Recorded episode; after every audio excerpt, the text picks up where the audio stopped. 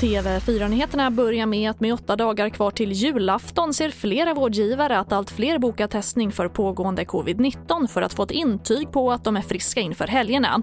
Och den här tendensen går rakt emot regeln om att bara testa sig om man har symptom. Bland annat så märks det här av tydligt i Region Norrbotten. Det vi noterade här i början på veckan det var att det var bokat tid för testning på fredagen fast det fanns jättegott om tider egentligen från början både måndag, tisdag, onsdag, torsdag.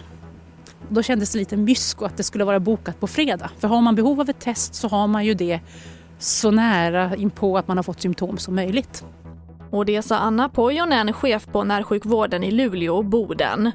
Och personer runt 40 år med Downs syndrom löper lika stor risk att dö i covid-19 som de över 80 år. Och Svenska Downföreningen kräver nu att Folkhälsomyndigheten klassar personer med diagnosen som en riskgrupp så att de i ett tidigt skede kan få tillgång till vaccin. Och vi avslutar med vilka svenska Instagram-inlägg som engagerat mest under 2020 enligt Mediaakademin.